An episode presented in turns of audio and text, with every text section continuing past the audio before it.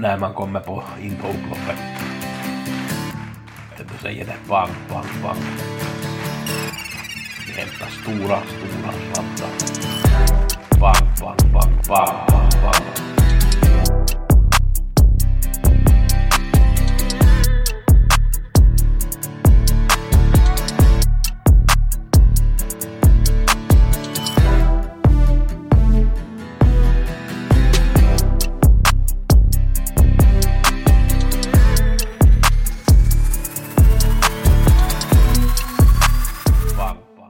Vi har Gustav Gussehäger med Veckopodden. Gör den på söndag. Och vi går igenom förra veckan, det var ju tips på måndag, onsdag och lördag. Vi går igenom lite vad som kommer nästa vecka, den blir lite annorlunda och lite speciell och så har jag några idéer att bjuda på till Hagmyrens jackpot på måndag också. Vi startar med Mantorp, sexan som vi hade förra måndagen. Sex rätt gav 16 000 kronor lite på och jag hade ganska bra rank får jag väl säga det själv. Eh, I första eh, vann Nvidia. Den var rankad etta, den var 62 procent och den stannade på 74, alltså jag hade, det var 62 procent när jag gjorde tipsen och jag hade 54 som uppskattning, men det blev ju lite annorlunda när tvåan blev struken där och och det var nog ett och jag hade tre B-hästar. Eh, min stora skräll Majdol var faktiskt jättebra i det här loppet och satt fast med lite krafter kvar. Den ska vi se upp för. Andra loppet så var det en riktigt grym idé. Det var ju eh, spikförslag spikförslag Victoria Athena. Jag, den var, när jag gjorde tipsen så var den spelad till 2,58 procent. Den steg och stannade på 4,18. Jag hade som uppskattning på den eh, 15, den var överlägsen från spets och det här var ju en faktiskt jättebra idé sen. Det steg ju värdet på V64 steg ju från 26 till 342 kronor så det här Maxim Mara som vann åt Christer Ottesson, det var en bra idé. I tredje hade jag rankat detta på Melby Jinx, det var ju en bra idé förstås också.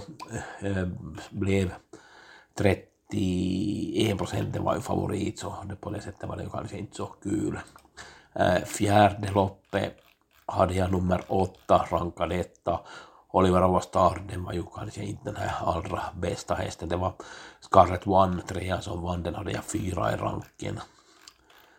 Femte loppet så vanns av nummer fem, Midbrod, som jag hade trea, ettan, Decent Kronos sprang på innerspår. Och sista loppet så var det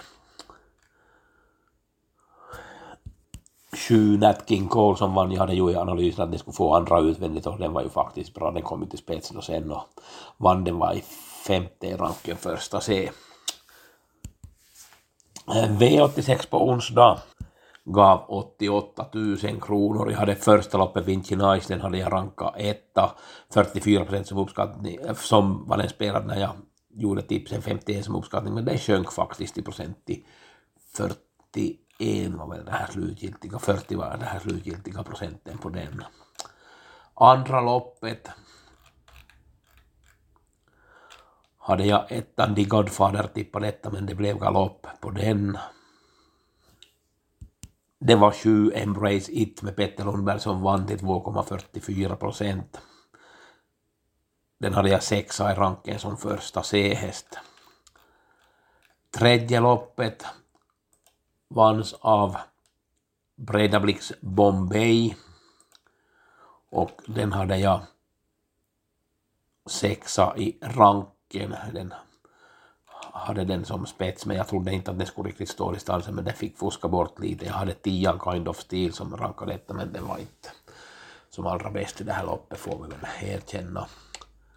Axel Ruda i fjärde, det var spiken, men det var ju alla spik, ingenting desto mer med den.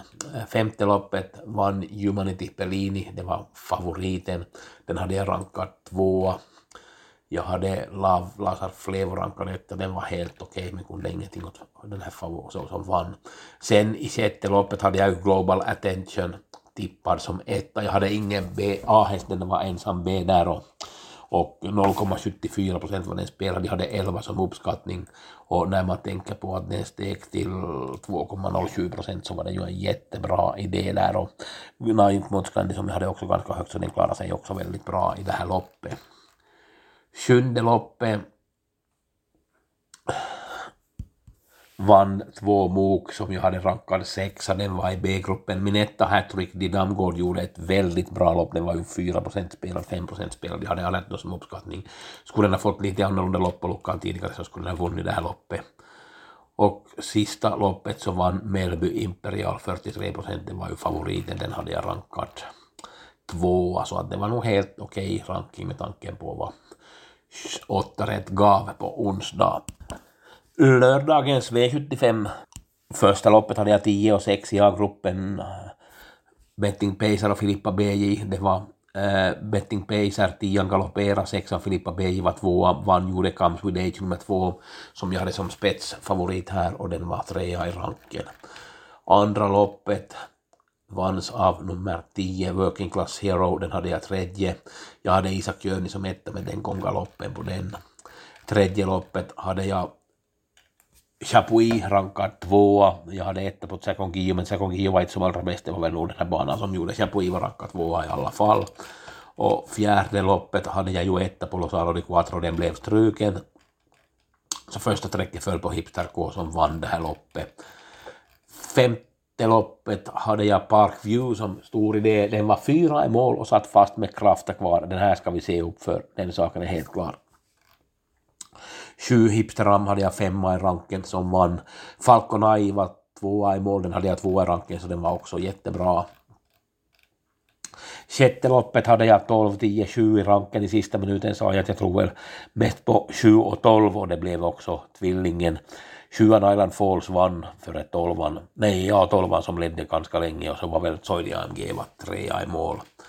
Sista loppet där hade jag ganska lågt rankad Versace Face, jag tyckte inte att den var som allra bäst och travade som allra bäst senast, men den var ju nog faktiskt bara bäst i det här loppet, det kan man ju inte säga någonting emot. Hajon Pepper som jag hade som bästa spiker galopperade där i början, gjorde helt okej okay som trea. V7 gav knappt 16 000. Och vi ska verkligen ta med oss Parkview från det här loppet, den kommer till vinna förr eller senare. Vi ska hoppas förr och då ska vi vara med på tåget. Vi har Hagmyren måndag, jackpot 4,5 miljoner. Jag gör inga tips men jag har en par idéer som jag vill prata om. Och de är båda två i kallblodsloppet. Eh, tredje loppet, jag hade ju Guliem som idé senast här när den blev tvåa i mål. Jag tyckte att den borde ha svarat spets men nu är jag inne på att nummer sju Ronja NN kan vinna det här loppet. Den är 5% spel, det är nog helt alldeles för lite. Det är ju ett sto som möter förstås lite tuffare hästar men hästen är bra, den var bra senast som tvåa förlorade mot Lillhans men den stod på samma start som Lillhans och stod 20 meter före och Lillhans spelade till 31 procent och Ronja än 5 procent. Jag fattar ingenting. Ronja har 4,21 pengar, den är jättebra in i serien när det stod så hade lite fördel och Lillhans, han, Lillhans har 4,62 pengar så att om ni garderar det här loppet så ska ni absolut sträcka äh, Ronja NN. Äh, I femte loppet så fjärde loppet, förlåt, den här Esbjura Vida här hästen har jag följt med lite längre tid och den har varit väldigt bra i vissa lopp. Senast var den kanske inte som allra bäst, vad det var andra i andra, den har fått paus. Nu kommer den tillbaka efter paus. Den här är relativt snabb ut och jag tror att den kan ta spets i det här loppet och till 2-3 procent så vill jag absolut sträcka den. Spiken kommer väl i femte loppet, det är åtta Pydin 35 procent, 29 på Beklus och Riel, jag tycker det borde vara 50-20 eller någonting sånt. De stod ju på samma, de stod 20 meter efter och, och vann mot Beklös och Riel, nu står de på samma start. Jag vet ju att Byrin har spår 8 och Beklös spår 3 på, på Hagmyren med korta upploppet, men visst ska Byrin vara stor favorit i det här loppet och jag spikar utan att tveka. Vi har veckans tips går på onsdag på eh, V86 Solvalla Bergsåker. Goner möter bland annat Axel Ruda i första loppet där Goner ska väl nog kanske bara vinna det här. Jag har inte kollat desto mera på den men det här stack nog lite ut där och så hade vi i Bergsåker var det sjunde loppet som chitchat är stor favorit. Här finns Elstein Global Cross Gator så att det här kan bli ett ganska intressant lopp också så att man får se hur man gör de här den här ranken då sen men det ser ut att vara helt okej lopp på onsdag. Så har vi lördag på Åby och de här listorna till Åby har ju inte kommit någonting ännu, så det, vi vet ju inte någonting hur det blir.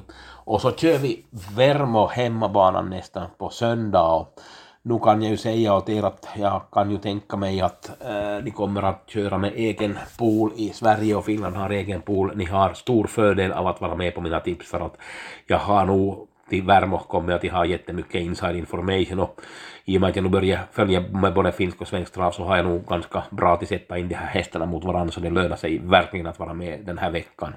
Veckans paket blir lite annorlunda. Det blir ingen text förutom för de här nyckelhästarna. Bästa spiken och näst bästa spiken och de här tre skrällarna kommer det i textformat. Resten så är det ingen textformat. Det blir en ljudpodd som är lite längre istället. V86 kommer att ha en 20-25 minuters ljudpodd eller de delar det upp på två poddar, 1-4 i första och 58 loppet i andra. Och samma sak på V75, tre lopp och plus fyra lopp eller fyra plus tre, hur jag tar det, det får vi se sen när jag gör upp den här slutgiltiga spiken kommer att vara med liksom i det här där det finns fyra lopp så att det blir lite lika långa båda två. Jag kan ju tänka mig att det blir där en 10-12 minuter per styck så att totalt 25 minuter. Eh, vecko paketet är e- enda som jag kommer att ha den här veckan. Det kommer att vara ett sånt fördelaktigt pris som 10 euro eller cirka 120 kronor. Så att om inte ni har varit med någon gång förut eller varit med på länge så lönar det sig att vara med. Ni får tre tips för 10 euro eller 122 kronor cirka. Och det är V86, V75 lördag och V75 söndag. Och verkligen den här värmeomgången på söndag kommer ni att ha jättestor nytta av när ni har möjlighet att få jättemycket inside och jag kan nog lova att jag kommer att jobba hårt inför den här värmeomgången för att jag har många, många som vi har som är inblandade i mina tips som kan de här finska traven jättebra, mycket bättre än mig, kan lova. Lycka till på spelet önskar jag från Gusses sida åt er och ha en bra vecka. Tack för mig.